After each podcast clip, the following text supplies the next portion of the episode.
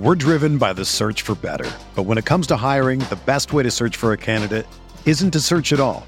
Don't search match with Indeed. Indeed is your matching and hiring platform with over 350 million global monthly visitors, according to Indeed data, and a matching engine that helps you find quality candidates fast. Ditch the busy work. Use Indeed for scheduling, screening, and messaging so you can connect with candidates faster. Leveraging over 140 million qualifications and preferences every day, Indeed's matching engine is constantly learning from your preferences, so the more you use Indeed, the better it gets. Join more than 3.5 million businesses worldwide that use Indeed to hire great talent fast. And listeners of this show will get a $75 sponsored job credit to get your jobs more visibility at Indeed.com slash BlueWire. Just go to Indeed.com slash BlueWire right now and support our show by saying that you heard about Indeed on this podcast. That's Indeed.com slash BlueWire. Terms and conditions apply. Need to hire? You need Indeed. Welcome to the RotoWire Fantasy Baseball Podcast. I am your host, James Anderson.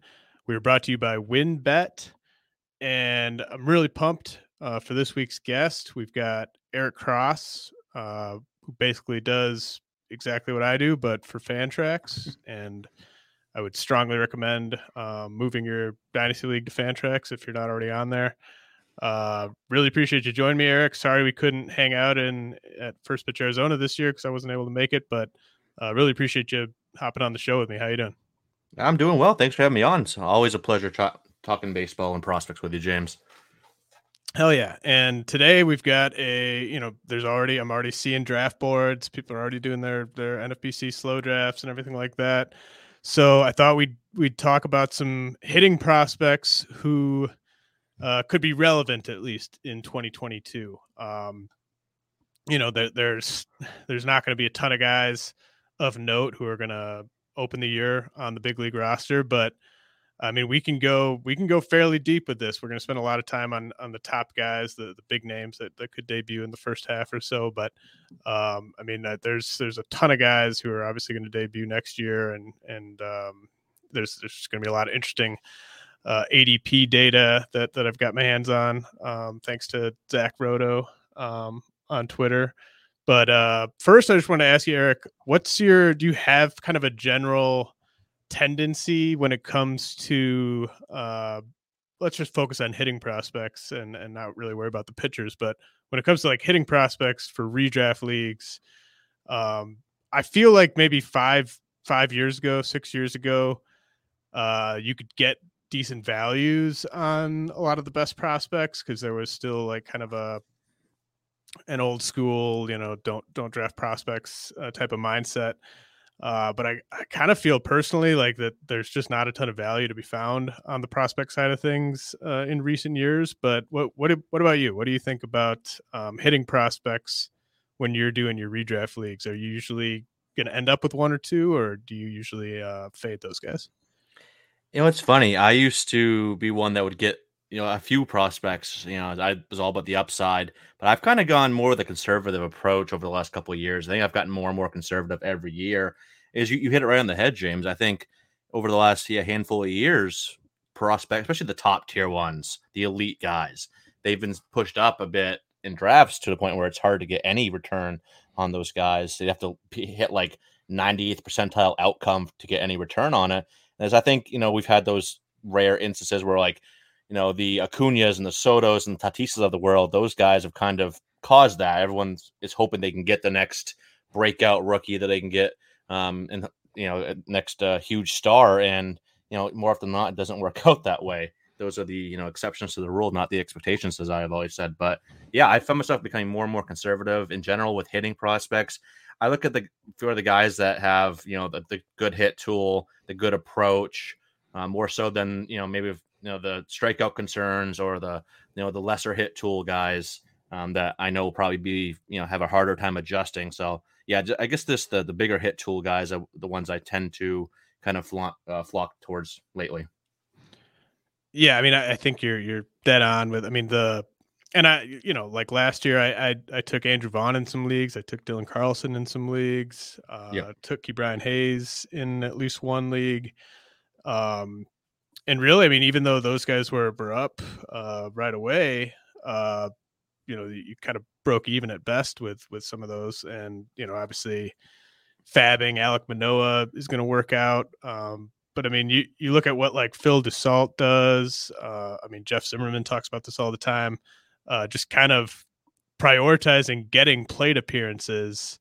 Mm. Uh, that's generally not gonna also align with getting prospects, you know, um, especially if you're being the person who's stashing Kelenic or stashing Franco, that means like one of your bench spots is someone who you cannot plug in, uh, especially if you're right. doing NFBC midweek and everything like that. So um, it's very interesting. But I mean, I think every year, inevitably, there will be some value on the prospect side of things. And I don't know if that's going to apply to the first guy we're going to talk about. I think uh, Bobby Witt Jr. is kind of in a tier of his own at the very top uh, when it comes to prospects, hitting prospects for just 2022. And again, that that'll be the focus of the show today. We're not really uh, going from a dynasty slant here. This is just for redraft leagues.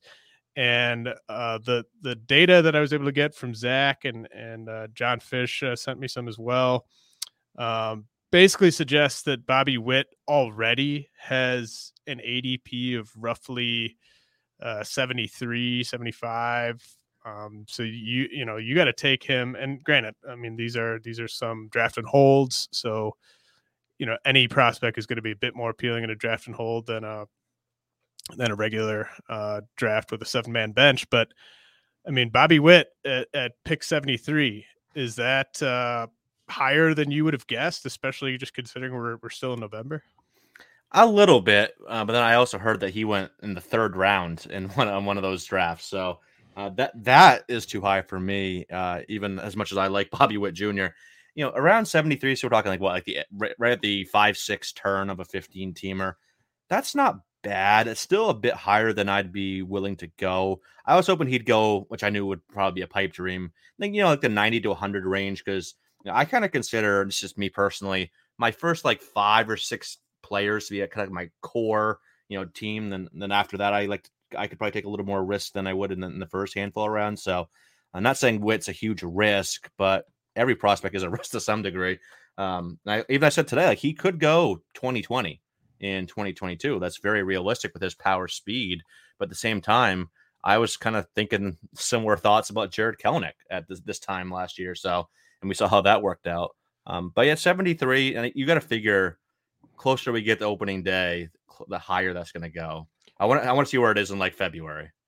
Well, yeah, I mean, I was going to say like it, you know, if he you know, I, I don't really have any reason to think he won't uh, do well in spring training. Uh, that's a you know good environment to hit. Uh, he's going to face some bad pitching, so you know if we get to mid March and Bobby Witt has some home runs that have gone viral and and that type of thing, you can only expect that that ADP to, to keep climbing. Yeah. Um, I know there there was that uh that report uh what was that Jon Morosi mm. um which I don't I don't know if you even want to call it a report but um speculation uh that you know they're going to be open to him breaking camp on the big league roster. This is more complicated than ever to talk about because we don't know what the CBA is going to look like. We don't know if they're going to figure out a way for for guys like Witt to make that opening day roster and have it make sense um, from the team standpoint. Um, but you know, kind of what it what are your sort of vibes in terms of do you think he's up right away? Um, I mean, I you know, let's not forget like Fernando Tatis Jr. was up right away, Jason Heyward was up right away, so it, it can happen. Um, but do you think he he's up right away, or or do you think it's more of a, a late April type of thing? I'm feeling more late April. Uh, I just don't see if Kansas City was looking like they'd be a contender, then I'd, I'd be more inclined to think opening day with with him. But you know, obviously they're probably not going to contend unless they really surprise next year. So, uh, really, especially for that kind of small market team that doesn't really shell out the big bucks in free agency, getting that extra year at, at the end of of Bobby Witt, I think will be really appealing to them. So, uh, but then again, if he just absolutely crushes in spring training, that could really force their hand because you know they already kind of teased it last year. You know, like you know, we could bring Witt up early. Obviously, that didn't happen. And I think that was more just to appease the fan base than anything else. But if they kind of do that same thing again and then don't bring him up, they might hear from their fans. Not that that should make their you know make their decisions for them, but uh, yeah, I think if he's on up by like the end of April, I'd be shocked. But yeah, I mean, I think, uh, I mean, I think they thought they were going to be more competitive than they were last year, and Yeah. um, I, I honestly thought they would be, you know, I thought they were going to kind of have the type of year that the Tigers had, um, and they they were uh, not quite as successful. Um, I mean, there's just it's really tough. I I think there's all kinds of avenues for him to actually break camp with the big league club. Um, the CBA could allow that to happen. Uh, he could sign a long term extension before Yeah. opening day. Uh, we've seen that happen in recent years, and I mean he could he could make it easier for them to offer them offer him that type of extension with a big spring. Uh, they have they did kind of hint down the stretch last year with the way they used Adalberto Mondesi that they're not really counting on him as a as an everyday player um, just from a durability standpoint. So um, I I really don't know. I, I think it's you know 50 50 maybe that whether or not he breaks camp or, or doesn't break camp. Um, but let me throw some names at you, like some middle infielders who I think might be going later than Witt. Um, and let me get your take on whether you'd rather roll the dice on Witt or take uh, these guys. okay. Uh, how about Bobby Witt versus Jazz Chisholm just for 2022? Ooh, that's a good one. Um, I think I'll I'll lean Witt because obviously Jazz has his own inconsistencies uh, with with the hit tool and the approach. So I'd probably lean Bobby Witt there. How about Bobby Witt versus Jorge Polanco? Polanco's so underrated every year. Uh, I might actually lean Polanco to be honest with you. That, that one's very close, but Polanco's like I said, so underrated. He had a really good year. I think, I think he's gonna be underrated in drafts again. So I might I might lean Polanco. How about Bobby Witt versus Dansby Swanson? Oh, I love me some Dansby. I- I'll go Dansby here too. I think he's, you know, he he was pretty inconsistent with the batting average. The counting stats were pretty solid. I think he's a, I think he's a better hitter than you know, the average would indicate this year. So I'll, I'll go Dansby there as well. These are all pretty close though. Yeah, and and uh, personally, I would take all three of those guys over Witt um, just for 2022. Uh, I, you know, I, I have no idea what what the ADP is going to look like in terms of those four guys, but um, you know, you you don't. I, I think like roster building is so fascinating to talk about. Um, I mean, I, I just think you. It's it's just really tempting to me to just bank value in those kind of first eight to ten rounds. Um, you know, you can you can get upside without going after prospects, which is kind Right. of something that we we learn every year and then like forget when March rolls around. Like, you know, Adam Wainwright was a high upside guy where he was going last year. I mean, he's Absolutely. super old. Um, you know, Jorge Polanco, like people weren't talking about him as like, well, think about the upside though with Polanco, right? Like, you know, no one was saying that. Um, so I, you know, I think it's it's just one of those things where I am sort of bummed about uh, the way it's going to play out, but I just I don't really expect to have much Bobby Witt, and I think that will bring even truer if he has a big spring training. Um, let's move on to this this kind of next sort of tier or, or two tiers, like a tier one A tier or tier two A, tier two B. Um, I've got ten prospects here. All of them are uh let's just call them all top 50 prospects. Most of them are like top 25 prospects but um adley rutschman spencer torkelson riley greene josh jung nolan gorman um and then i have a, a little bit of a drop off uh, to julio rodriguez brennen davis oneil cruz triston casas and gabriel moreno. Uh and we're assuming let's just assume a, a two catcher league here. Um do you think how do you think about those tiers and how I've kind of broken those 10 guys up? Do you take issue with any of the guys in that lower tier not being up with the, the top five? Any of the guys in the top five not being down a, a, a notch? Um, how do you feel about how I've broken those those sets of five up? No, that's pretty much how I would. The only one I might shift around, maybe move Oneil Cruz up to the top, but this is pretty spot on. I, I think the top five are all going to be up. You know, first two months of the season. uh, especially the you know Josh Jung. I think I think Josh Jung could break camp. Nolan Gorman, there's a lot of talk about him being up. I was talking with Matt Thompson earlier. He thinks Gorman's going to be up, maybe even break camp. And obviously, there's not much in the way for uh, Greene and Torkelson there in Detroit. So, yeah, I think all, all five of those guys are going to be up by end of June. Yeah. Um, what do you think about Adley?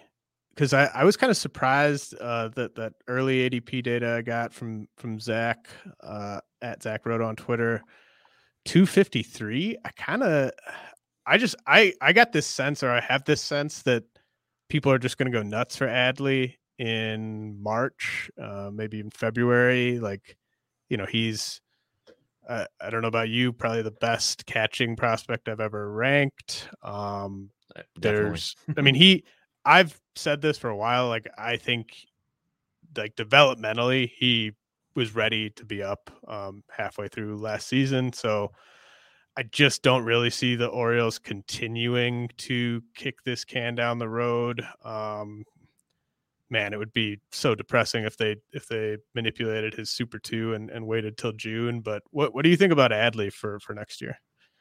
I really like Adley uh, for 2022. Uh, in, in, in, general, too, I love Adley. I, I, agree. I think he's without question the best catching prospect I've ranked in my time uh, in this industry. I can't think of anybody else that I, I would put on par with him with the hit tool, the approach, the power, the polish. It's just all the defense. You know, it's all across the board. Like this is guy's got to get some MVP votes in his career, maybe even win an MVP someday. And looking at the you know Baltimore's roster right now, the two like you got roster resource on Fangraphs, and the two catchers they have right now projected to be the starter and the backup. Brett Cumberland and Cody Roberts. So uh, not really anything in the way there. Uh, both those guys are obviously are, are not long term options. So yeah, I think he's gonna be up soon. I I don't know if I'd you know draft him as my starting catcher just in case he's not up right away. I, I hate rostering more catchers than I need to, uh, especially in a one catcher league. But if it's a two catcher league, I would be willing to take him as my second catcher, uh, even like one of the high end second catchers, because uh, if I can just you know get by with a, a fill in until he's up, uh, even if that's like a month into the season. I think the potential he gives you is a number one type of catcher, even a top five catcher. I think he could be that good this year. So uh, I, I'm going to try to get some shares of Adley this year. We'll see if I succeed in that, though. Yeah, I think that this early ADP is just it's not going to hold at all. Um, no. if, you were able to get him, if you were able to get Adley mid two hundreds come March, I would in a two catcher league, I would I would probably jump on that. Um, yeah yeah, you know, we even know like you might just do fine even if you just kind of um t- like took a zero uh yeah until he was up, you know. Um that, that might be that might be better than whatever right. crap you'd have to pick up. Yeah, or just you take like whoever the best backup catcher is that that you don't think is going to kill your batting average, and you're just kind of wait wait a few weeks. Um, I mean, do you see any way that he's not up in April at some point? regardless of what how the CBA shakes out? I don't. I, I really do see him up early. Like, you know, he got AAA last year, 43 games there, hit 312, 405 OBP. Uh, so he's he's ready. I don't think there's anything left for him to prove. So it would really, really shock me if he's not up by the end of April. And then these Tigers guys, you know, I think Spencer Torkelson has the much bigger, I think, just general name value, especially among like the redraft crowd. You know, number one overall pick. People, people know who Spencer Torkelson is. Uh, obviously, the dynasty crowd knows exactly who Riley Greene is. Um, but how big of a gap, if any, do you see between Torkelson and Greene for next year? Do you think that they debut together? Do you think that they're just kind of on this same exact path? And obviously, as the the faces of the the future there in Detroit, they might just debut kind of around the exact same day. Yeah, I think their debut is going to be pretty similar, like within a few weeks. I'd say it's funny they actually played the same amount of games at AAA last year. Both played 40 games for Toledo. I actually, you know, I love both these guys. They're both in, inside my top 10, which is pretty much universal at this point. I like Greene a little bit more now. You know, I, obviously Tork has the huge, huge power, solid enough hit tool, but Greene, I think is slightly better pure hitter. I think he'll hit for a higher average.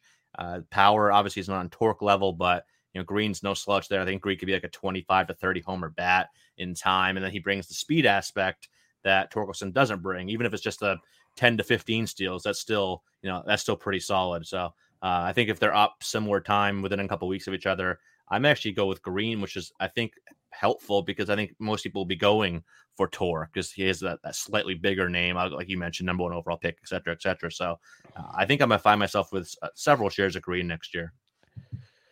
Yeah, um, I don't know if man, I don't know if I'm gonna end up with either of those guys. It's just it's one of those things where it's just going to be really interesting to watch how they do in spring training. Um, yeah, but I'm right there with you. I, I have Greene ranked ahead of Tork. Uh, I think it's super close, but I think there is a if you're just going to compare who's the better value, Tork or Greene for redraft, I think it's definitely going to be Greene.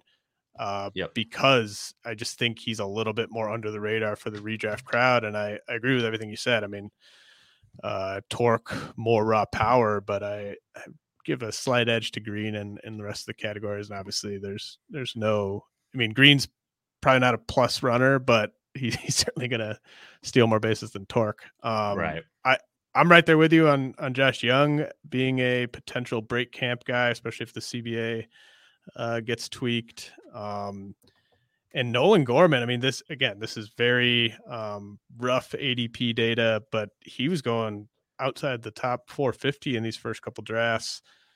I mean, you know, he he looked really good at AAA. Uh, I I kept waiting for the the strikeouts, and uh, I mean, he you know, props to him. He just really cut those into a manageable range. Uh, how do you see that that Cardinals? Because we know we know the the Rangers have a spot for Jung.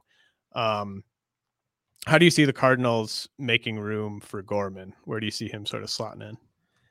Yeah, that's really interesting. I was kind of looking at that earlier today. Obviously, I think regardless, Tommy Edman will have a spot on this team. I think he, the value he provides uh, is is really beneficial to St. Louis. So whether he plays a second or short, I think he you know he obviously he, he can play short. So I can see him sliding over to shortstop uh, as their starter there, and then Gorman coming up at second base. Obviously, he's not going to unseat Nolan Arenado, barring you know a spring training injury or whatnot. So I think second base is the most likely scenario, but I wouldn't be surprised if St. Louis would bring in somebody um, to help that middle infield out. But you know, Ed, Edmundo Sosa is not the long term answer there. I think he's better served as a backup utility infielder type. So yeah, I could definitely see if they don't go after, and, I don't think they go after one of the big shortstops anyway, the big five, but um, if they don't get another middle infielder, I could see Edman shortstop and Gorman up pretty early.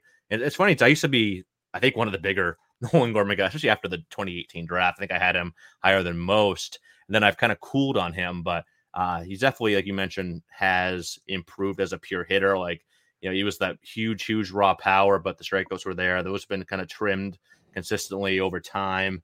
I just wonder how much average he hits for if he's more of a 260 guy with 30 bombs and a handful of steals. But if, if that comes at second base, that's pretty damn valuable. So um, yeah, I'm, I'm, liking Gorman for 2022. Not not as much as Greene, but yeah, yeah. definitely like Gorman. And Gorman does ha- he he has that type of skill set where maybe it takes a couple years before he's really doing it for us in in roto because like you said i mean could be kind of looking at you know, you could be looking at like Mike Moustakas ish type of production, um, but you don't really know where the batting average is going to be. He's not going to run. Um, and you do have that, you know, I, I think they probably bring in a shortstop of some kind. Um, That's maybe not. Maybe maybe not. I mean, maybe they roll with Edman and and Matt Thompson is is pissed off, and um, you know, maybe they maybe Gorman maybe the DH comes to the NL and, and yeah, Gorman is the primary DH. Um, but right now it, it is it's not a super clean. This is obviously where he plays. Um, so uh, that'll be something to watch. Uh, Julio Rodriguez has the second highest ADP, uh, just outside the top 200, and you know, I mean, I, he's my number one prospect over Bobby Witt. Um, you know, I think he's just going to be an absolute superstar at some point. But when do you think we see Julio Rodriguez in 2022? That is the that's the one I've been having the hardest time figuring out, to be honest with you. And he, he's my number. Like for me, I, I've I have J Rod two, but it's like basically one A and one B. You can't go Yeah. wrong either way. They're both in the tier by themselves, him and Witt. Yeah. And, I, and I would say if I was ranking on the highest potential to reach their ceiling or upside, wherever you want to terminology you want to use, I would put J Rod one. I think he's the, the highest floor of any prospect out there. Obviously, with an incredibly high ceiling as well. Like this could be an MVP type of player, middle of the order bat. But you know, he only had 74 games last year, missed some time, obviously, 46 games at double A. So I that's the one that I'm kind of staying away from. Obviously, I love Julio Rodriguez. I think he's gonna be a stud from the get-go, but I just don't see him up until mid-season. I don't think they're gonna rush him. They already have a bunch of outfielders and they're ta- talking about just rumors. Obviously, it's just rumors at this point, but uh maybe bringing in some Si- Saya Suzuki, Sia Suzuki. I'm not sure how to say his first name. Uh, and obviously the Ichiro connection there. So I could see them bringing in another outfielder and rolling with like maybe Suzuki or whoever else they bring in, plus you know Haniger and uh, Kelenic. But uh, yeah, so I'm kind of staying away, especially at that ADP and in the top 225. Uh, I'm I'm not liking that. No, I mean now again, this is um this is rough ADP and it is I think we are talking about just draft and holds with this ADP. So that I mean that definitely matters with Rodriguez. Uh you and I play in Tout Wars draft and hold. Is he a guy that you would take inside the top 300 in that that OBP draft and hold format? Yeah, if I can get him closer to that 300, like two after 275, I would definitely consider that. But if he's going closer to 200, um, I'd be out there. Because, like I said, if he's not up until you know July, which I think is a pretty good possibility, um, I just I just don't want to waste. You know, have one of my top, uh, you know, what 12 to 15 guys be a guy I'm, I'm only having for half a season. So, uh, but closer to 300, I'd definitely be interested. Yeah, I mean he is he's going to be fascinating cuz I mean he's another guy where obvi- like I think he's just going to rake in spring training and people are just going to just fall all over themselves and be like I got to get I got to get J-Rod uh, I gotta, I gotta pop, I gotta reach for J Rod here because it's looking like he's the best player in Mariners camp. And then, I mean, if if they had the, if they had the nerve to send him to High A to open last year, I mean, better believe they are going to be willing to keep him at AAA for um, longer than they should. So I, Right. I, I think, yeah, I think you're right. I think for for draft and hold, he is pretty appealing. Um, you know, late two hundreds, uh, right around three hundred. But you're just not going to get him there. I mean, the the name value is is is too high. So, um, you know, this is.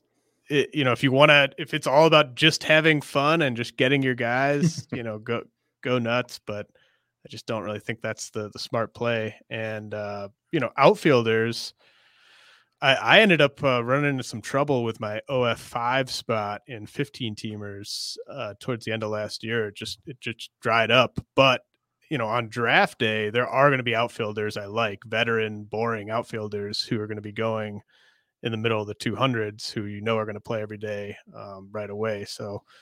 Uh, even though it is outside the top 200, that is still a, a pick where you can get some value. Um, what do you think about? Um, you, you mentioned you'd have Oneil Cruz up in that that top tier, and and he did. Unlike all of these guys, Oneil Cruz has made his big league debut already. Uh, what's your read on whether they break camp with him, send him back to AAA? Um, when do you think Cruz is is back up in the big leagues? Yeah, first it was it was kind of surprising to see him get that cup of coffee last year. Um, but as of right now, I think there's a pretty good chance. I'll say 65, 70% or so that he breaks campus as the starting shortstop. And he's he's yeah, he doesn't have any AAA experience. He they called him up from double A, but you know, he's really, you know, maybe not excelled at every level, but he's performed very well at every level. And I, I lied, he did have six games at, at AAA, my bad. Um, but still, and he had five home runs in those six games. So obviously not a lot of AAA seasoning, but you know, he's he hit 310 altogether last year, 375 OBP, 594 slugging, 17 home runs, 68 games. So uh, I think they don't have really have anybody else on the roster as of now that could really start over him or should start over him, I should say. And obviously, Pittsburgh's probably not bringing in anybody of note. Maybe a, a stopgap just to have some depth in case he doesn't he looks bad in spring training, which is possible. But uh, I, I, think he's to break camp. So and that that power late round, I, I think he's not going to cost more than a late round pick. Um, like you, you even put the ADP on here. I think um, that 300 330 range. I think that's probably where he he ends up. And you know, power from that spot, a little bit of speed too. Uh, you, you can you can do worse back there. So yeah, Cruz is the guy I'm going to be targeting back there. So, you know, with him already having debuted, they almost have to manipulate his service time, um, it, unless the CBA gets tweaked to a way that kind of allows it because um you know he, he his clock's already started so if he if he breaks camp on the big league roster uh they would only have six more years with him um if the cba stays the same so i'm just i don't know i i think it's and and let me get your take on that or let me ask you where where do you have him ranked uh overall as a as a prospect because he was the biggest surprise to me uh, of the early guys in, in Chris Welsh's uh, P1 ADP mocks. I just did not realize until that process that a lot of people had him as like a top 15 prospect. And um, I definitely get the case, but where, where do you have him ranked? Yeah, I read it there with you. I was kind of surprised where he's where he went in some of the drafts. I think he went top ten and a couple of them. Um, I don't have him quite top fifteen, but I'm currently twenty fourth. So I, I, think definitely top 30 prospect, no doubt, with what he's capable of and the his proximity to the majors. Do you see a like a normal sort of amount of early risk here against big league pitching with him? Do you see um I mean, I think the up the upside is very easy to understand with his power, uh, the fact that he's going to run a little bit. Um, but do you see like with just how big he is, how big his strike zone is going to be. Yep.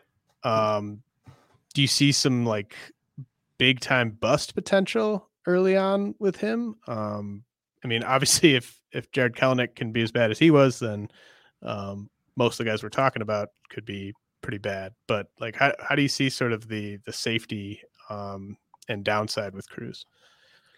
I think there definitely is a big downside, no pun intended, because of his long levers, the huge strike zone, like you mentioned, he's six seven. He might even be. I think six seven might be a little. He might be six eight, six nine. I won't be surprised. He looks a bit, a little bit taller than six seven.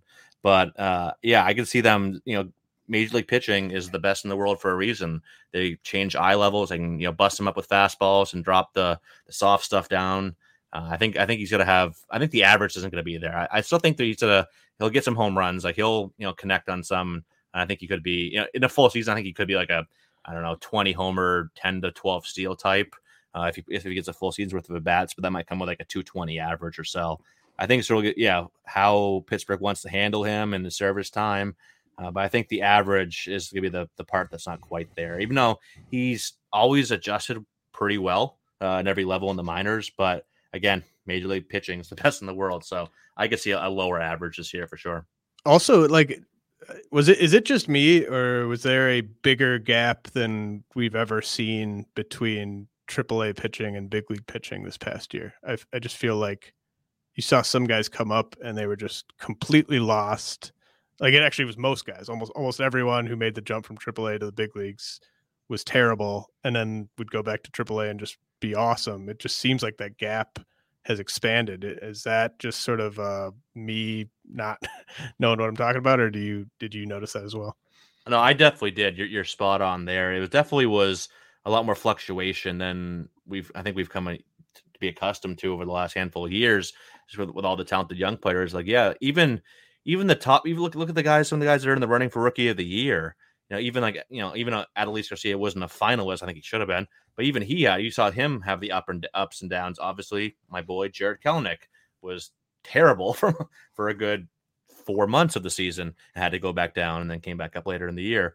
Um, the only really two that I can think of that didn't struggle. I'm probably missing somebody, but Jonathan India looked pretty damn good all year, and um, you know Wander Franco, and even he kind of had a, a, slower start. He was at like 250 something through the first few weeks, but yeah, I think it's definitely a, a bigger gap than we're used to. And I'm not, I can't put my finger on exactly why though. Like, I, don't. Do you have any ideas as to like why that might be? Um, um, I just think uh, there were a ton. I mean, there were a ton of really, really bad pitchers pitching at AAA last year. Um, it you noticed. I noticed a gap at between AA and AAA where uh, a lot of hitters were performing better at AAA than they did at AA, and that's like it. You know, regardless of the the PCL or the the old PCL. I mean, I, obviously there are some hitter friendly parks at AAA, but um, you know, just relative to league average, a lot of guys just played better at AAA than they did at AA. And I think that's because there were more pitchers with electric stuff at AA, whereas AAA was kind of uh, you just had a lot of kind of uh, up and down arms, long relief type of guys pitching there. Um, yeah, I, I mean, it's, I think it, there's, there's a lot of arguments for just kind of um, ignoring pretty much every person we're talking about on this episode and going for uh, veteran big leaguers because uh, there's just such a level of uncertainty around how these guys are going to perform, even the even the very best guys. Um, let's move down uh, and talk about um, some sort of less heralded guys. Um, some of these guys are, are household names, but um, let's try to unpack this Royals situation behind Bobby Witt. Uh, you've got Nick Pratto, MJ Melendez, um, both just had ridiculous minor league seasons. Both finished the year at AAA. Both uh, raked at AA and AAA. Um, then you have Kyle Isbel, who was kind of up and down between the big leagues and AAA. He really finished strong in the big leagues. I think Isbel has a pretty good chance to make the the roster as a starter uh, out of spring training. How do you see Pratto and Melendez getting playing time this year? And are you interested in them in like a draft and hold type of format? Uh, I am a little bit. I'm actually the most interested in Isbel, as I do agree he has the best chance of breaking camp. Obviously, they kind of have two outfield spots kind of locked up right now with two Gold Glove winners in Benintendi and, and Michael Taylor. But I can see him slotting in, know, in, in right field with them.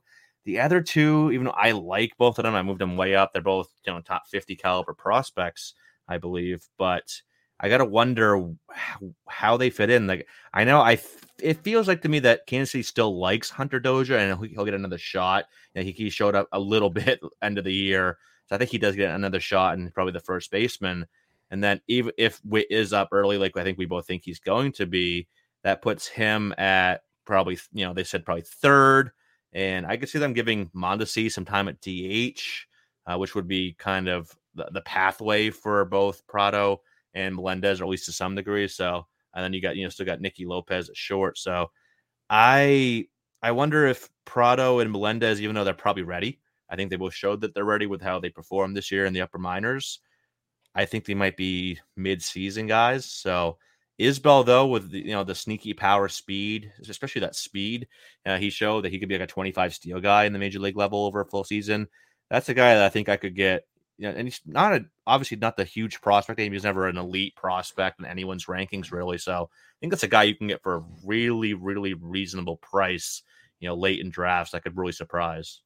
Yeah, no, I mean, I think you could get him well outside the top 350 or so. Yeah. Um, yeah, it's it's you know playing time's the name of the game, and it's uh it's tough to see where Pratto and Melendez break in and you know that they're not going to want those guys breaking in as as bench players. So right, um, yeah, that'll be one to watch in spring training. Uh, we got to head to a quick message from our sponsors. When we come back, we will talk about the potential replacement for Buster Posey. If there's one thing we appreciate here at RotoWire, it's making good decisions, and even more so, making the right decision. Listen up, folks. I have an incredible offer for you with RotoWire's newest partner, WynnBET, the premier digital casino and sportsbook app. WynnBET is now the exclusive sponsor for RotoWire's fantasy podcasts. WynnBET brings you all the latest action with a user-friendly interface, moneyline bets, boosted parlays, over/unders, round robins, live betting, and so much more at your fingertips. Want a break from sports betting? Head into WynnBET's digital casino and take a spin on roulette, double down on blackjack, slam the slots, or try your hand at baccarat. WynnBET is currently available in six states Colorado, Indiana, Michigan, New Jersey, Tennessee, Virginia, while rapidly expanding. At WynnBET, the possibilities are limitless. WynnBET is currently offering all RotoWire listeners a risk free bet up to $500 on your first wager. Download WynnBET now. That's W Y N N B E T. WynnBET, the exclusive partner for RotoWire's fantasy podcasts. All right, Eric. Uh, Joey Bart is a guy who has been on the dynasty radar and redraft radar for years now. Um, the way is finally clear. Buster Posey announcing his retirement. Um, I am quite low on Joey Bart as a prospect on my top 400. I just think that you're looking at kind of a classic um, home runs and and kind of not much else type of catcher where the batting average is going to be problematic. Um, what's your what's your take on on Joey Bart now that now that he has a chance to get uh, be the primary catcher there in San Francisco? We're driven by the search for better, but when it comes to hiring, the best way to search for a candidate isn't to search at all. Don't search. Match with Indeed. Indeed is your matching and hiring platform with over 350 million global monthly visitors, according to Indeed data, and a matching engine that helps you find quality candidates fast. Ditch the busy work. Use Indeed for scheduling, screening, and messaging so you can connect with candidates faster. Leveraging over 140 million qualifications and preferences every day, Indeed's matching engine is constantly learning from your preferences, so the more you use Indeed, the better it gets. Join more than 3.5 million businesses worldwide that use Indeed to hire great talent fast. And listeners of this show will get a $75 sponsored job credit to get your jobs more visibility at Indeed.com slash BlueWire. Just go to Indeed.com slash BlueWire right now and support our show by saying that you heard about Indeed on this podcast. That's Indeed.com slash BlueWire. Terms and conditions apply. Need to hire? You need Indeed. The best way to learn a language? Immersion. Living where the language is spoken and using it every day. But if that's not in the cards this year, you can still learn a language the second best way, and that's with Babbel. Be a better you in 2024 with Babbel, the science-backed language learning app that actually works. Don't pay hundreds of dollars for private tutors or waste hours on apps that don't really help you speak the language. Babbel's quick 10-minute lessons are handcrafted by over 200 language experts and help you start speaking a new language in as little as 3 weeks. Babbel's designed by real people for real conversations, and their tips and tools are approachable, accessible, rooted in real-life situations and delivered with conversation-based teaching so you're ready to practice what you've learned in the real world. Here's a special limited time deal for our listeners. Right now, get up to 60% off your Babbel subscription at babbel.com slash bluewire.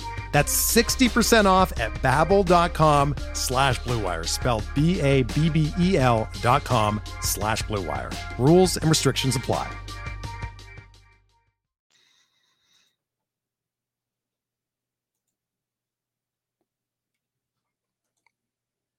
You're muted. I bet. um, yeah, I'm at least intrigued by Joey Bart. You mentioned the power, big raw power. That's the kind of the one part of his game that's remained consistent since he was drafted out of Georgia Tech a few years ago.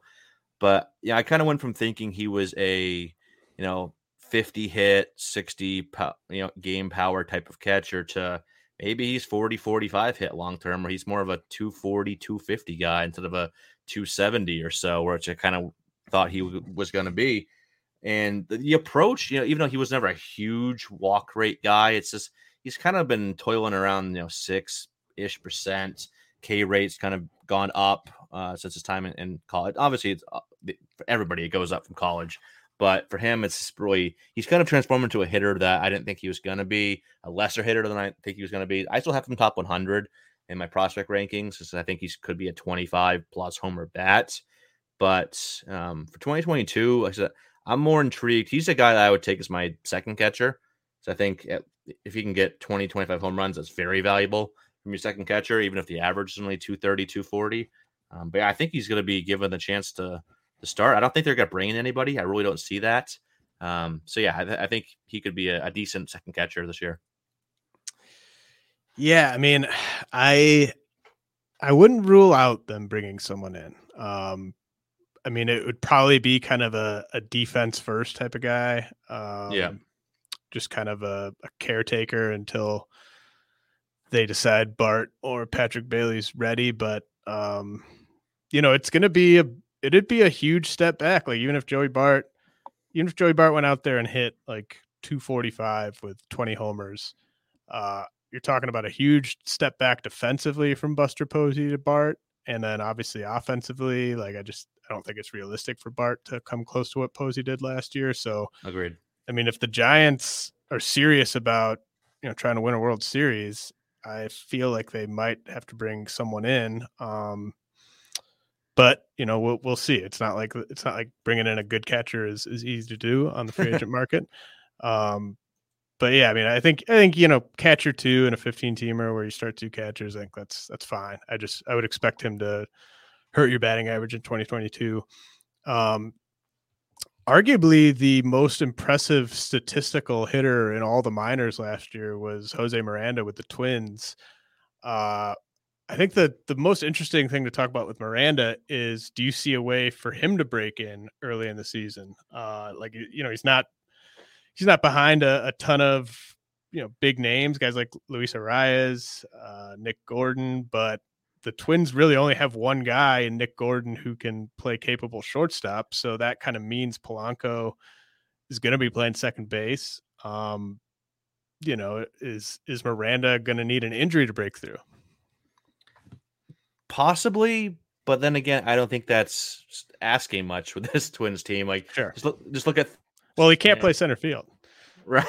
Yeah, that'd be that'd be nice. We, we know that spot will open up in about you know early part of May, unfortunately. Um, but you look at look at third base with Josh Donaldson, and he, he's still a decent hitter when he's on the field. But you know, he had, you know, at the same time he can't stay on the field. Like we've we've seen that.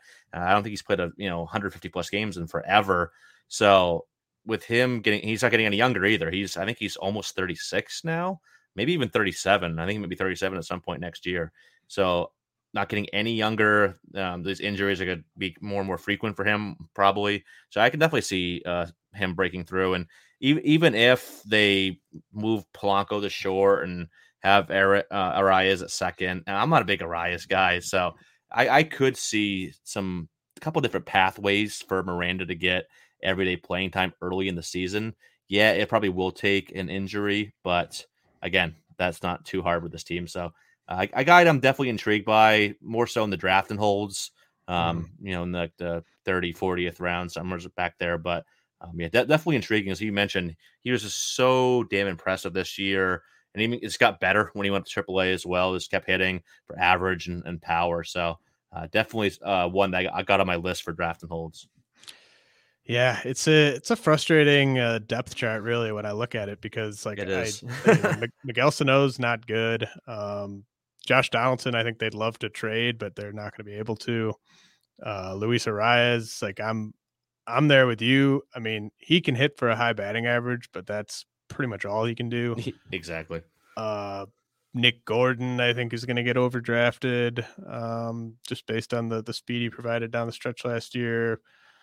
Uh, you know, I don't know. Can can Miranda play left field? Um, you know, they, they still they still have Kirilloff coming back and uh, Larnach. I mean, it's uh, it's one of those where you, you just wish you could just remove Miguel Sano and Josh Donaldson from the roster and just right. go go all young guys. But it's it's um, gonna be um really intriguing to see like how they use Miranda in spring training. That might that might be telling of how they you know their thoughts of him for this year. So that's just something I'll be able to keep an eye on. What do you, what's your take on uh, Bryson Stott, uh, who obviously has risen his prospect star a little bit with what he did or what he's doing in the the AFL? Uh, the Phillies have a spot for him. Um, you know, if we assume the DH goes to the National League, then Rhys Hoskins is your DH, Alec Bohm's your first baseman, and you can put Stott over at uh, third base. So uh, the decks are the decks are clear for Bryson Stott. When do you think we see him? Yeah, definitely. And I, I got a couple live looks at him when I was out there last month, and yeah, he was very impressive. A lot of hard hit balls. Really uh, was looked really in control of his bats. Was very patient at the plate, waiting for a pitch to drive. And he got up to AAA a little bit last year, only ten games, but um, we really quietly excelled all year. You know, he didn't have the huge numbers, but at the same time, he hit 301, 368 OBP. You know, 10 home runs and six steals in 80 games at double A, like the overall 299 hitter across 112 games with 16 home runs, you know, that'll play. And I think he's never going to be a guy that stands out, maybe not an all star type of guy, but definitely could be an above average offensive infielder that could hit for a solid average, good amount of pop, uh, you know, maybe 20, 25 homer guy, a little bit of speed as well, not a lot, but maybe a guy that adds like five or eight um, which any any speed helps is my kind of motto in, in fantasy. Even if you're just getting five or eight from a few guys, that definitely helps. Um, so yeah, I think you're you hit it spot on. There's definitely a chance for him to break through, uh, probably at third base from the looks of it. Um, maybe he could be as early as April. I think that that's a possibility. But if I had to guess, probably more like a June ETA. But yeah, definitely a guy that I'd be taking in draft and holds. Yeah, I mean his his skill set isn't all that different from a guy like Jonathan India's. Um, no, that sounds pretty spot on. We saw. I mean, I I definitely did not see what India did last year coming. Uh, that one really took me uh, by surprise. But I mean, Stott's probably a more well thought of prospect this time um, this year than than India was uh, a year ago. So uh, something to keep in mind. And I mean, I think we'll we'll kind of know how close he is to the big leagues based on how the Phillies spend their offseason because this is a team that's kind of in perpetual win now mode. So if they do not address um, I mean, they're going to need to sign like a couple infielders regardless because they just don't have anyone um, backing up their starters. But you know, if they only bring in like one or two guys and they're not big names on big contracts, I mean, I think we could see him up very early.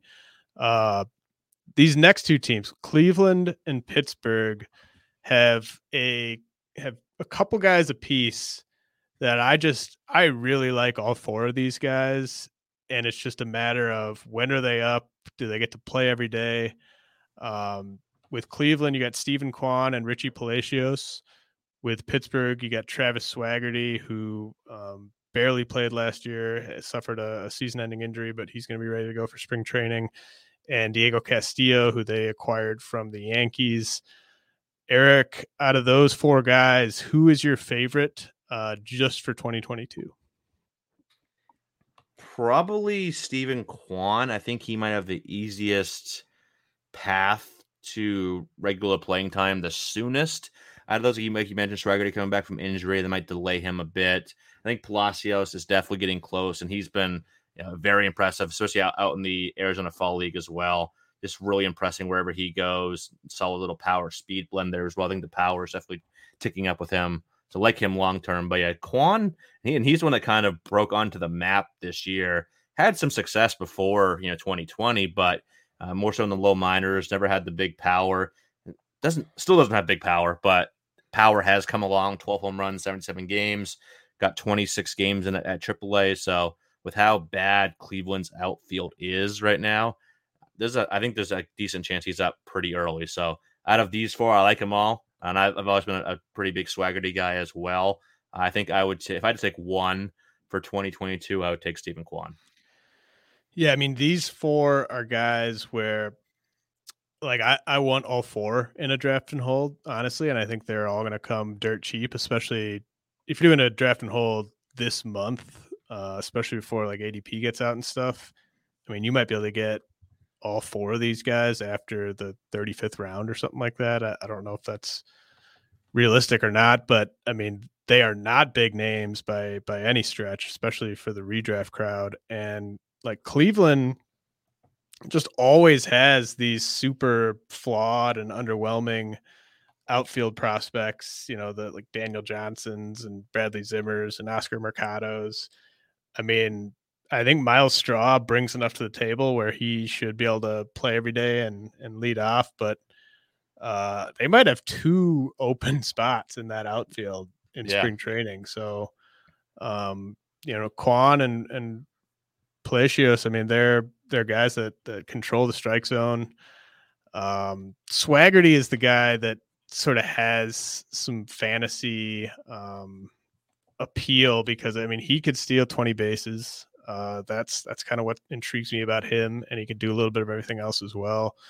And I mean their their outfield is far from uh, established either. So uh, like all four of those guys: Steven Kwan, Richie Palacios with Cleveland, Travis Swaggerty, Diego Castillo with the Pirates.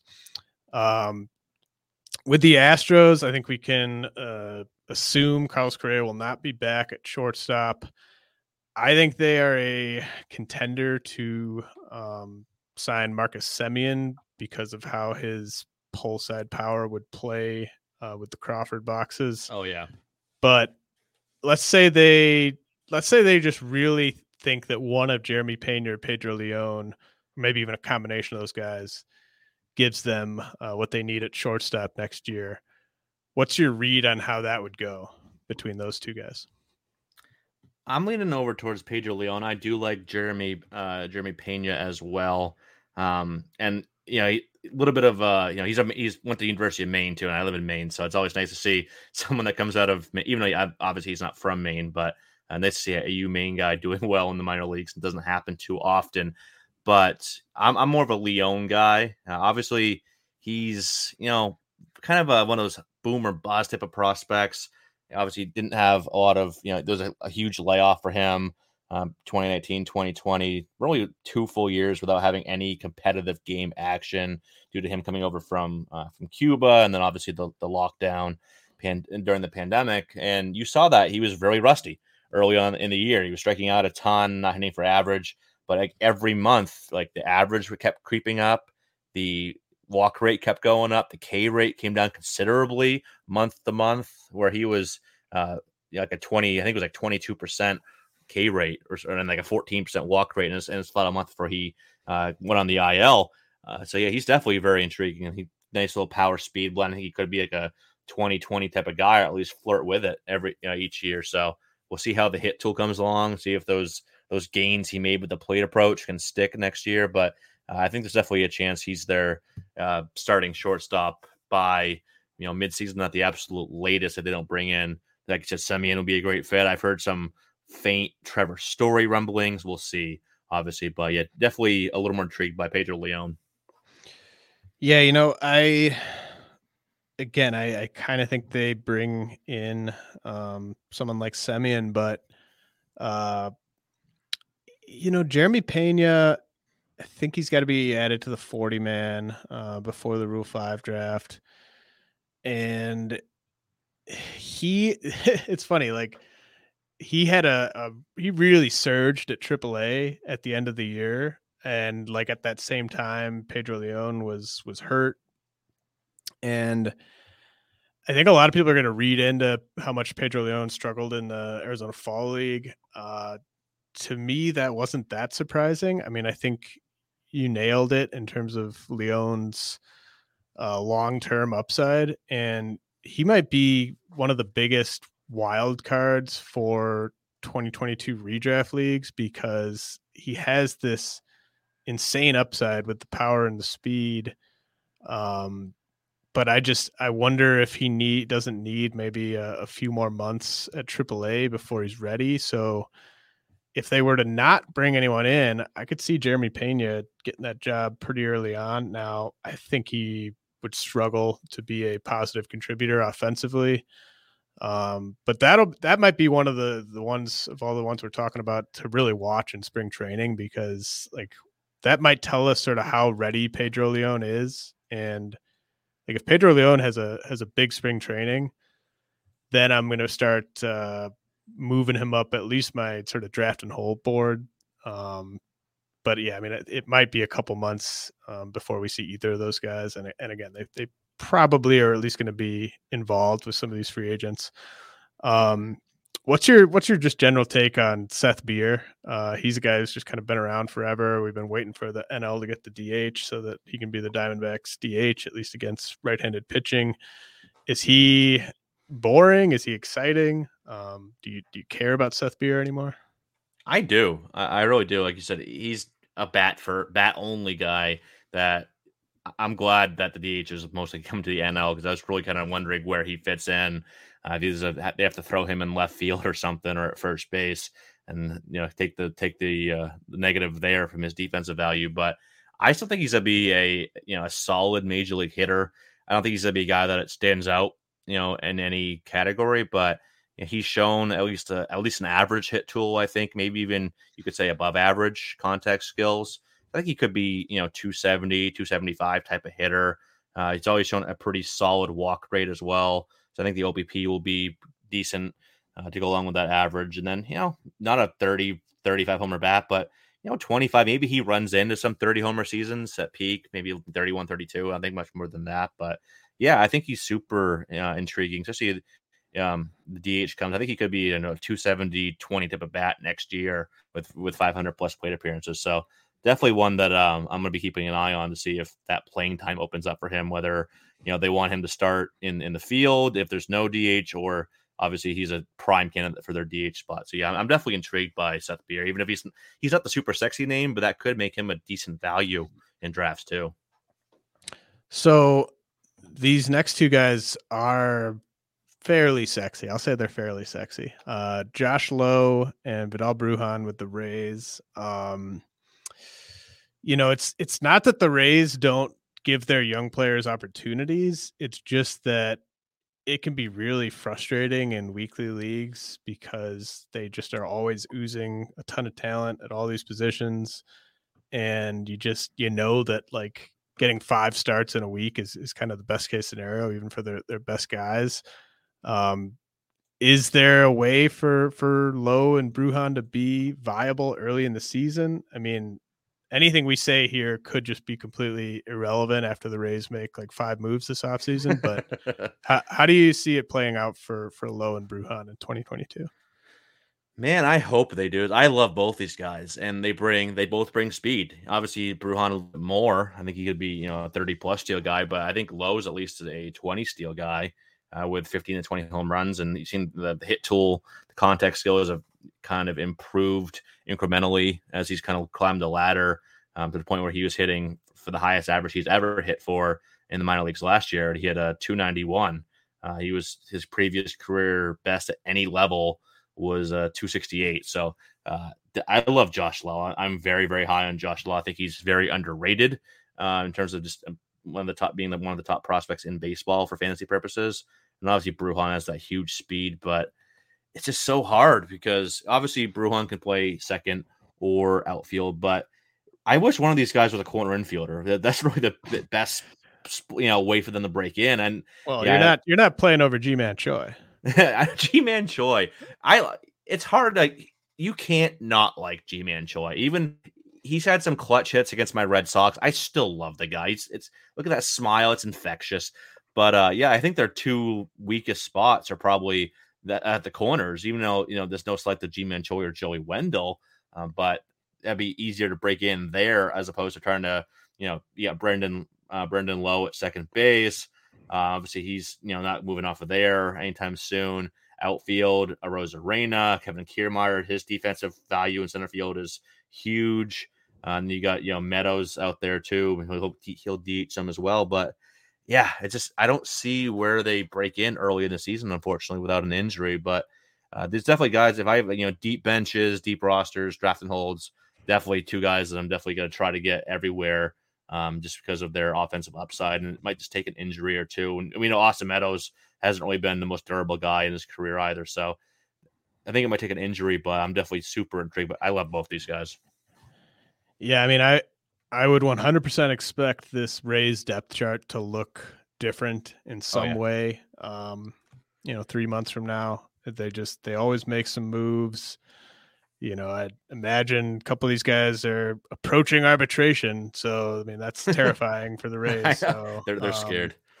Uh, you know, I like look, Josh Lowe is big league ready. Uh, agreed. I'm a little I'm a little lower on Brujan's bat than I am with with Lowe, and it's not like Lowe. Look, Lowe's not going to hit like 275, but um, and I I think Lowe is one of those sort of rare guys where even if he sits against lefties, I think he could go 2020 in his prime because of just that that power speed, and um, I yeah. mean he's, he's going to be more of an OBP guy than a batting average guy. So I just I hope that they just suck it up and and attach a prospect to get off of Kiermaier or whatever they got to do because uh, I think Lowe is ready. I think you could break Brujan in in um, you know just kind of a a util role. I mean I don't think that'd be the end of the world. Obviously for fantasy it wouldn't be ideal, but um yeah i mean i think in draft and hold you might be able to get these guys at a value just because right now it looks like they're super blocked and they might not be super blocked uh, when we get to spring training but again, I mean, I wouldn't I wouldn't reach for either guy. Um, Agreed. I'm kind of a I'm kind of a Jake Burger guy, uh, which I never thought I'd say. I didn't like him in the draft, but uh, after watching him at AAA a bit last year and in the majors, uh, I kind of like Jake Burger. Um, he is extremely blocked, and I don't see that changing. Uh, Romy Gonzalez, Micker Adolfo, also pretty blocked with the White Sox. Uh, the Cardinals, you've got Juan Yepez, Brendan Donovan, Alec Burleson. They're all pretty blocked. I mean, we we just talked about Nolan Gorman. Where the hell is he going to play? Uh, if we can't find a spot for Nolan Gorman, right. probably not going to find a spot for these guys. Um, do you see sort of any guy on the on the Cardinals or the White Sox that you're you you love the skill and you're just like, well, if you could find a spot, or are these guys just ones to kind of forget about for 2022? The one I like the most, and he's gotten a lot of hype. He's blowing up on Twitter right now. Juan Yepez. I saw him out in the AFL. He just he just looks the part of a major league hitter. Obviously, he's kind of one of those guys where doesn't really have a definitive defensive home. He's played some some of the corners, some outfield as well. See where he ends up long term. But I would love for him to get some time uh, at the major league level this year. But like you said, if Nolan Gorman's not a sure bet for playing time, you know, you Juan Yepez, as good as he's been, he's behind Gorman in that depth chart. And um, so maybe it takes an injury for him to kind of break through. But that's the one I'm I'd be most intrigued by just because what he's shown, the ability hit for average, hit for power, and take the walk when he needs to. Uh, yeah, definitely a name that I'm keeping an eye on. See how that playing time situation shakes out for him. So you follow the Red Sox pretty closely. Um, you know, I saw a report uh, that they would be open to bringing Kyle Schwarber back, uh, even after JD Martinez opted in. I mean, I think um, there's a lot to like with how Bobby Dalbec finished the year. Uh, I am not a Jarren Duran guy. I just don't think he's uh, a starting outfielder in the big leagues. And I think on a team like the Red Sox, you can't expect a guy like that to be given a job right out of spring training. Um, you know, Jeter Downs was terrible until the Arizona Fall League, and then he was good. Do you see any any appeal uh, with Duran or Downs for 2022? I think a little more appeal with actually with Jeter Downs and with with Duran. I'm with you. I, I it's been a, a definitely a love hate relationship for me with, with with Duran. Obviously, he had the big start to 2019 uh, down in high A. Then he got up to double A, which is uh, my home league, the Eastern League uh, here in Portland, Maine.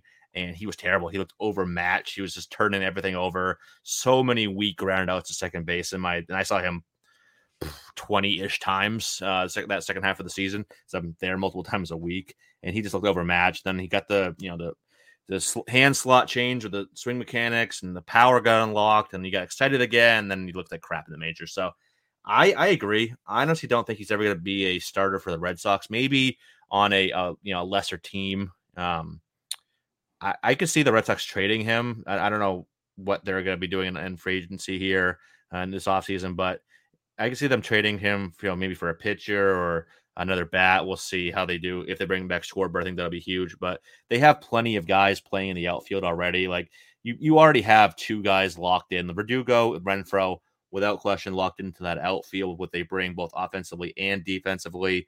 And then I, you, you can play, you know, Kike out there as well. You can play some center.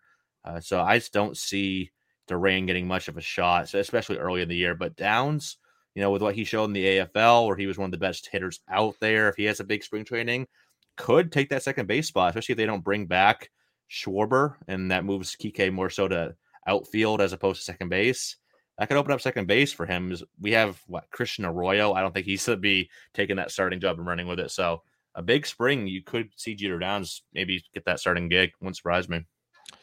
Yeah, and uh, to your point, uh, th- this very early uh, ADP that I got from Zach, uh, Jeter Downs going inside the top 500 of, of both of these early draft and holds, uh, a higher ADP than Nolan Gorman. So, uh, you know, people people buy into the the AFL um, results with a lot of these guys. So, if you want Jeter Downs, you might not be able to get him as late as you think. Um, I probably won't take him inside the top 500, but um, that's where you might have to take him. Uh, I really wanted to to quickly just mention these these Angels guys, Brendon Davis, not to be confused with uh, Brennen Davis of the Cubs, but Brendon with a D, um, Michael Stefanic. Uh, both of these guys are infielders. Um, they both raked at AAA. They both their bats seem like they're ready for the big leagues. Uh, Stefanic is a really bad defender, which is partly why he never got a shot last year. Um, but I don't really see any way for those guys to break in with the Angels, especially given that they are sort of uh, the Phillies of the AL, where they're just in perpetual win now mode. Um, but I, I did just want to mention those guys for people in draft and holds uh, Brendon Davis and Michael Stefanic, both guys, uh, strong hit tools, strong power, um, or at least the potential for those uh, two traits. Um, so just wanted to to mention those. Um, this next tier, uh, I labeled opportunity plus uh, low probability, and what I mean by that is like these guys all have a fairly clear path to playing time early in the season, but I just don't think they're ready to be positive offensive contributors in the big leagues. Um, is there anyone that I have in this tier where you would maybe take offense to that characterization and and roll the dice on them in a draft and hold? Eh, not really. You know, the the Rockies guys, you know, intrigue me a little bit. Uh, I can see them getting a shot. I know people are gonna be like, "Oh, here's Eric going to the Rockies wall again." Trust me, this is not a you know Garrett Hampson situation with me. I don't love these guys, but I could see, you know, a scenario where they break in early. You know, if Brendan Rodgers, you know, he, he looks like the starter at second base, but he's had his durability issues. So maybe um, someone can break in, or the the outfield right now is Connor Joe. Yeah, nice little flash in the pan. Is he for real? Who knows? Blackmon's getting older. I wouldn't be surprised if they just dealt him this offseason. That wouldn't shock me at all. Sam Hilliard still kind of like, but obviously very consistent, inconsistent. So I could see a, a future where they're one of these guys is up by the All Star break, but um, that's probably about it. I mean, I think with just that 30 second answer, you've spent more time thinking about this than the Rockies have themselves. So um, probably, yeah. I I don't know if it's even productive to to go down that that rabbit hole. Uh, probably not talking about Rocky prospect playing time. Um, what about this next tier? I mean, in this one, we've got a lot of like big name prospects, like top 100 type of guys who uh, maybe had really strong showings at double A, but not maybe not going to debut in the first half or at least the first couple of months. But do you see anyone on here where maybe you take issue with that assessment? No, not really. I would love to see. Uh, I love Miguel Vargas and Michael Busch, but obviously it's taken up until September for Gavin Lux to get time, and now looks like he might finally be the the unquestioned starter at second base. Uh, so I don't know where those guys fit in without an injury. Though I love you know their ability to hit for you know average. Busch has a great OBP. Both got solid pop. Um, maybe Freeman. Uh, real. I love Freeman's hit tool. You know, a little bit of power, speed as well. I think he could maybe be a guy that um, with with that high hit tool, he's a guy that can transition pretty easy, more easily than most, I think, to the major league. So maybe a Freeman uh, could be intriguing. Uh, but outside of that, like you know, Peraza, I love Peraza. I just don't see an opening with him in the. I think they're gonna they're a lock to bring in one of those big five. Probably it's probably Seager or um, maybe Correa. I think any of the one of those five is going to be in there with, with Gleyber shifting over to second base. So I just don't see Peraza getting that shot, unfortunately. But um, a lot of intriguing names here. You know, Perdomo, I think, could take over for Nick Ahmed at some point. Uh, I think he's a better long term option. So he's one maybe I'll take a flyer on in, in deeper draft and holds that I think I can get pretty late just because he doesn't have that huge sexy name or the sexy profile. He's more like that high floor, better in real life type of guy. Um, but yeah, outside of that, there's all the other guys I just I'm not really that interested in for 2022. Yeah, I mean the Yankees just don't really graduate um, good hitting prospects anymore. Uh, yeah, like you know Gleyber obviously was good as a rookie. Um, Aaron Judge has been good, but yeah, I mean I think uh, my buddy Todd Whitestone, who's a Yankees fan, was sort of questioning the idea of why they would go after one of those uh, big five because they've got Volpe on the way, because they've got Oswald Peraza, who's uh, close to ready. But it's just it's the Yankee way. Uh, you got to bring yep. in, um, got to bring in a, a big uh, stud on a huge contract and uh, make your prospects really earn it. Um, yeah, like in that position, that that shortstop for the Yankees, that's like one of the more probably the top five most premier positions in all of sports. I think like you know, mm-hmm. Dallas Cowboys quarterback, you know, like Lakers point guard, you know, these types of positions, like Yankee shortstop, just because of Derek Jeter, he made that the, the position that it is now. So yeah, yeah I think um, maybe I'm reading too much into that, but yeah, I think they're definitely in the market for one of those five. Who it is, I don't know. Uh, I think Seager would be not to get off topic, but Seager would be super intriguing with that lefty power in Yankee Stadium. But I think yeah, definitely someone's gonna come in and that's gonna unfortunately block Peraza and Volt for at least a little bit. Yeah, let's and you mentioned Tyler Freeman. Um, the Cleveland infield is it's kind of uh, a mess because you know you got Andres Giménez and Amed Rosario who you know Rosario showed flashes last year. Giménez was a pretty big flop, but they probably are invested enough in Jimenez to give him another shot uh, this year. Then they've got Gabriel Arias, who, you know, Gabriel Arias might be one of the more underrated prospects in the game right now, just because I, I, I never hear him talked about, and he was really solid at AAA last year as like a 21 year old, if I'm not mistaken. And so I just wonder if maybe he would get the shot before Freeman. And of course, Freeman, you know, you had the injury and uh, that kind of cost him some developmental time last year. And then you've got Brayan Rocchio um, breathing down his neck as well. So, I mean, how do you sort of see everything playing out with that Cleveland infield in 2022 and then maybe even looking ahead to 2023? Yeah, it's very intriguing because I like all these guys and I like Arias too. And obviously, you know, Freeman and Rocchio are both well in semi top 100 and Rocchio in semi top 50. Um, so I I hope that they they can find a way to make this work because I'm not, you know, Amed Rosario is is decent. Uh, I won't go higher than decent on him. Giménez could be decent, but he hasn't shown nearly as much, even though he's a very good defender. But I think maybe he kind of is better suited as a just a backup middle infielder, you know, defensive replacement type of guy. I don't think he hits enough to be an everyday, you know, starter at the major league level, unfortunately. But yeah, I think Arias probably is up first. He's the closest. He's played the most at the highest level. Um, in AAA. Freeman's only had some time in Double A, so I think in terms of like pecking order for terms ETA, it's probably Arias, then Freeman, then Rocchio. Um, even though Rocchio and Freeman could be pretty close, but long term, I like Rocchio the most. I think this, you know, while he doesn't stand out in any one area, he just kind of does everything well. Hits for average, you know, some decent decent pop, sneaky pop, decent speed as well. So I think long term, I think you see these two, um, two of these three guys as they're starting middle infield. I couldn't really tell you which two it'll be. I think I think if everything goes perfectly, and this would even be kind of my guess if I was to kind of think about the way that front office might be thinking about it, you would be heading into the 2024 season with Rocchio as your everyday shortstop and Freeman as your everyday second baseman.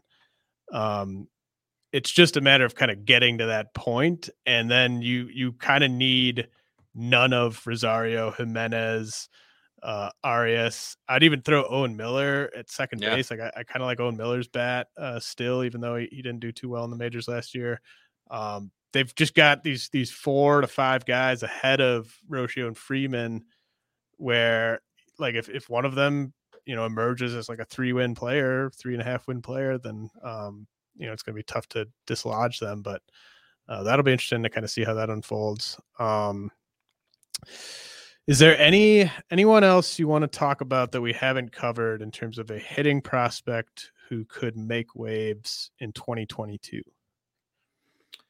I, I don't really see it. You know, maybe one of the Marlins guys, you know, Burdick, Bleday, or maybe you know Ramos missed a lot of time, but I think that's about it. Uh, looking at all these other guys, I don't see anybody that's really going to be anybody I'm targeting this year. So maybe I throw a late round draft and hold on one of those three that I just mentioned, Burdick, Bleday, or Ramos, and Florial. You know, has that power, but I just doubt he gets a chance. So um, yeah, I think we I think we pretty much got them all. All right. Well, um, if anyone wants to see basically the entire podcast outline, it is my most recent Farm Futures article, which you can find up on rotowire.com, rotowire.com slash pod for a free 10 day trial.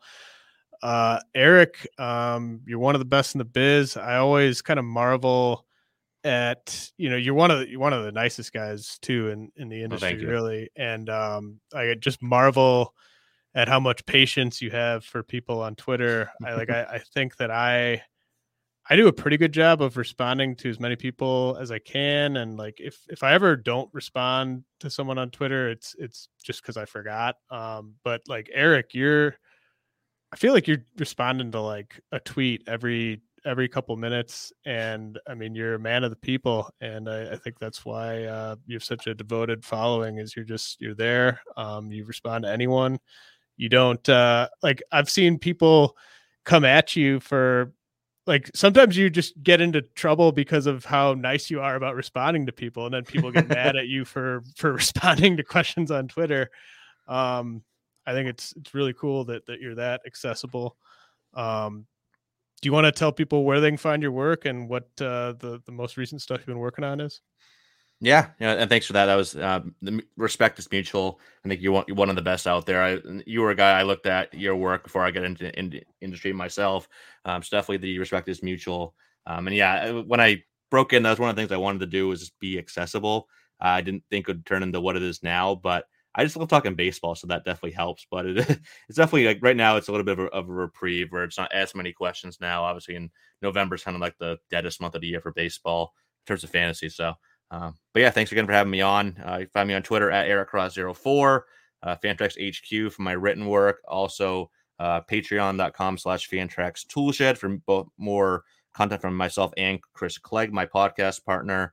Uh, and also the fantasy baseball black book will be coming out in about a little over a month. I think it's December 15th. Don't hold me to that. It's right around that date, usually is that Joe Pisapia puts out. A lot of great people in there, like you know, Paul Sporer and Casey Bubba, many others. So a lot of great, great stuff in that as well. So um, yeah, but again, thanks for having me on, James. Always a pleasure talking with you.